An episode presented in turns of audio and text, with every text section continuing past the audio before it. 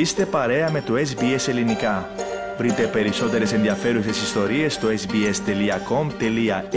κάθετος Greek.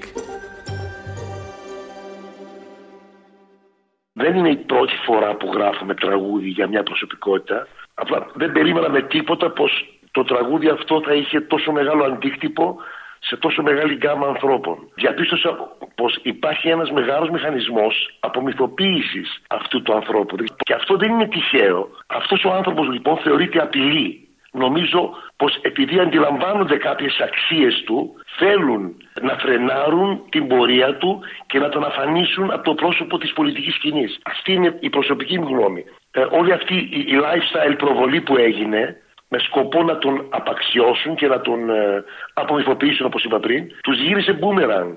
Έγινε ένα εργαλείο στα χέρια του Στέφανου όλο αυτό. Και όλη αυτή η απαξίωση έγινε δύναμη για τον ίδιο και πιστεύω για όλους εκείνους που πιστεύουν σε αυτόν. Λοιπόν, όταν μιλάμε για τον Στέφανο, να εξηγήσουμε βέβαια και στους ακροατές μας. Αναφερόμαστε στον αρχηγό του ΣΥΡΙΖΑ, τον νέο αρχηγό του ΣΥΡΙΖΑ. Έχει επιτυχία το τραγούδι. Πάνε μερικές εβδομάδες που κυκλοφόρησε. Οι εξελίξεις σας δικαίωσαν να το κάνετε, να, να, να κάνετε δηλαδή αυτό το τραγούδι ύμνο για τον Κασελάκη ή μήπως το μετανιώσατε; Δεν είναι ακριβώς ύμνος. Εμένα ζήτησα να γράψω ένα τραγούδι. Δεν είναι η, πρώτη φορά που γράφουμε τραγούδι για μια προσωπικότητα. Έτσι το τραγούδι του Ζάντι λέμε το απόψε πετάς είναι γραμμένο για τον υπέροχο άνθρωπο τον Κώστα Χαντιχρίστο. Το γνωρίζετε. Ή το The Secret που έγραψα για τη Samantha Fox, τη γνωστή Samantha Fox. Ήταν στο μυστικό, ήταν το μυστικό στα ελληνικά.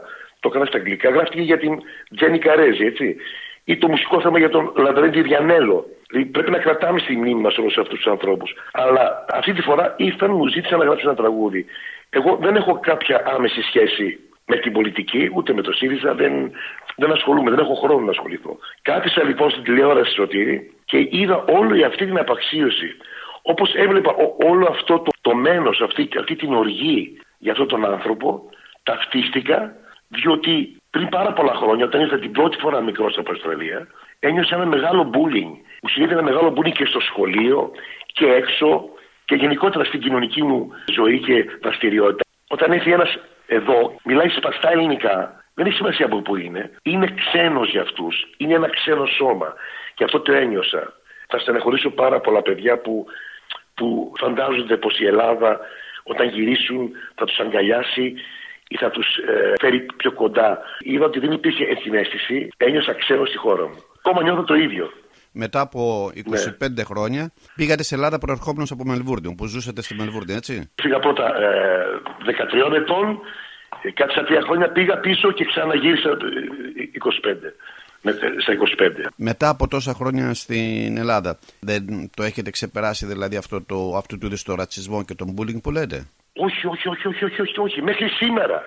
Μέχρι σήμερα το βλέπω καθημερινά γιατί δεν θέλει πολύ μία λέξη να μην μπεις με προφορά. Εγώ κάτσα, μελέτησα πάρα πολύ τα ελληνικά. Γιατί η Ζάντε τη λέμε, ξέρει όλος ο κόσμος.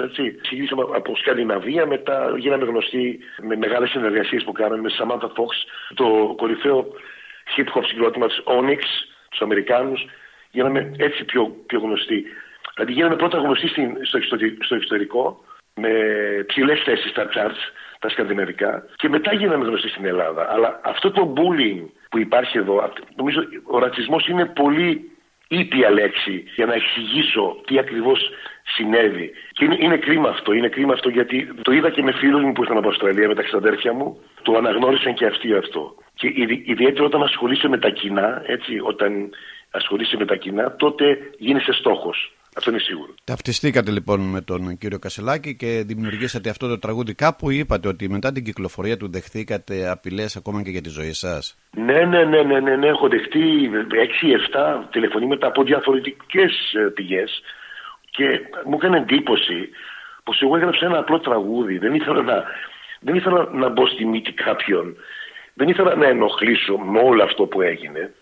Ήρθε αυτό το τραγούδι να αποκαλύψει την ανθρώπινη πλευρά του. Αυτό ήθελα να πω. Ένα τραγούδι που δεν είναι χρωματισμένο πολιτικά και η δυναμική των στίχων του, η δύναμη δηλαδή των στίχων του, ανέτρεψαν το τοπίο που ήθελε να δημιουργήσει αυτός ο μηχανισμός που σου είπα πριν, Σωτήρη, εναντίον του. Και έφερε πολύ κόσμο κοντά, δηλαδή από όλα τα μέρη της γης. Από Γερμανία, Γαλλία, Καναδά, Ρωσία, πάρα πολλά ραδιόφωνα.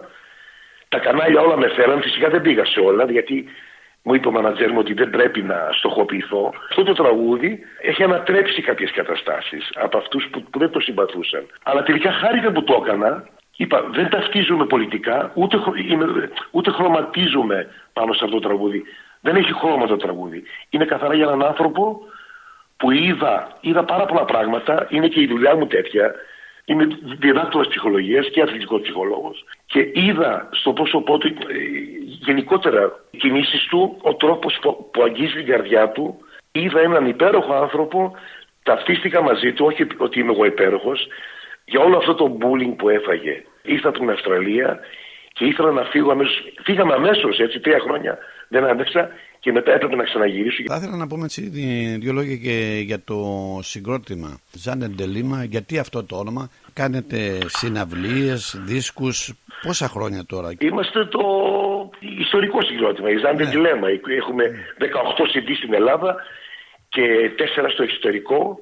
Έχουμε κάνει τεράστιες συνεργασίες, έχουμε πουλήσει πάνω από ένα εκατομμύριο δίσκους έξω, CD, στη Σκανδιναβία, Γαλλία, Γερμανία. Όπου και να παίξουμε έχουμε χιλιάδες χιλιάδες κόσμος που έχετε να μας ακούσει και χαίρομαι που ενώ παίζουμε στη Λάρισα έρχονται από την Κρήτη, έρχονται από Κύπρο να μας δούνε. Είναι μεγάλη γκάμα των τραγουδιών μας. Εγώ θέλω να έρθω, θέλω να, να ξαναζήσω τη Μελβούρνη γιατί εκεί μεγάλωσα και είμαι περήφανος που, που είμαι από τη Μελβούρνη. Είμαι περήφανος που είμαι Αυστραλός, αλλά είμαι λυπημένος που δεν με δέχτηκε ποτέ αυτή η χώρα που λέγεται Ελλάδα. Δεν μπόρεσαν ποτέ να με αγκαλιάσουν αυτοί οι άνθρωποι. Δεν ξέρω γιατί η διαφορετικότητα πάντα έχει έχει ένα άκυρο αντίκτυπο. Αυτό το άκυρο αντίκτυπο της διαφορετικότητας. Έτσι, ο χαρακτήρας, η προσωπικότητα που έφτιαξα εκεί δεν ταιριάζει με το πολιτισμικό ή πολιτιστικό φαινόμενο της Ελλάδος. Sorry που το λέω αυτό. Θέλετε να ακούσετε περισσότερες ιστορίες σαν και αυτήν; Ακούστε στο Apple Podcast, στο Google Podcast, στο Spotify ή οπουδήποτε ακούτε podcast.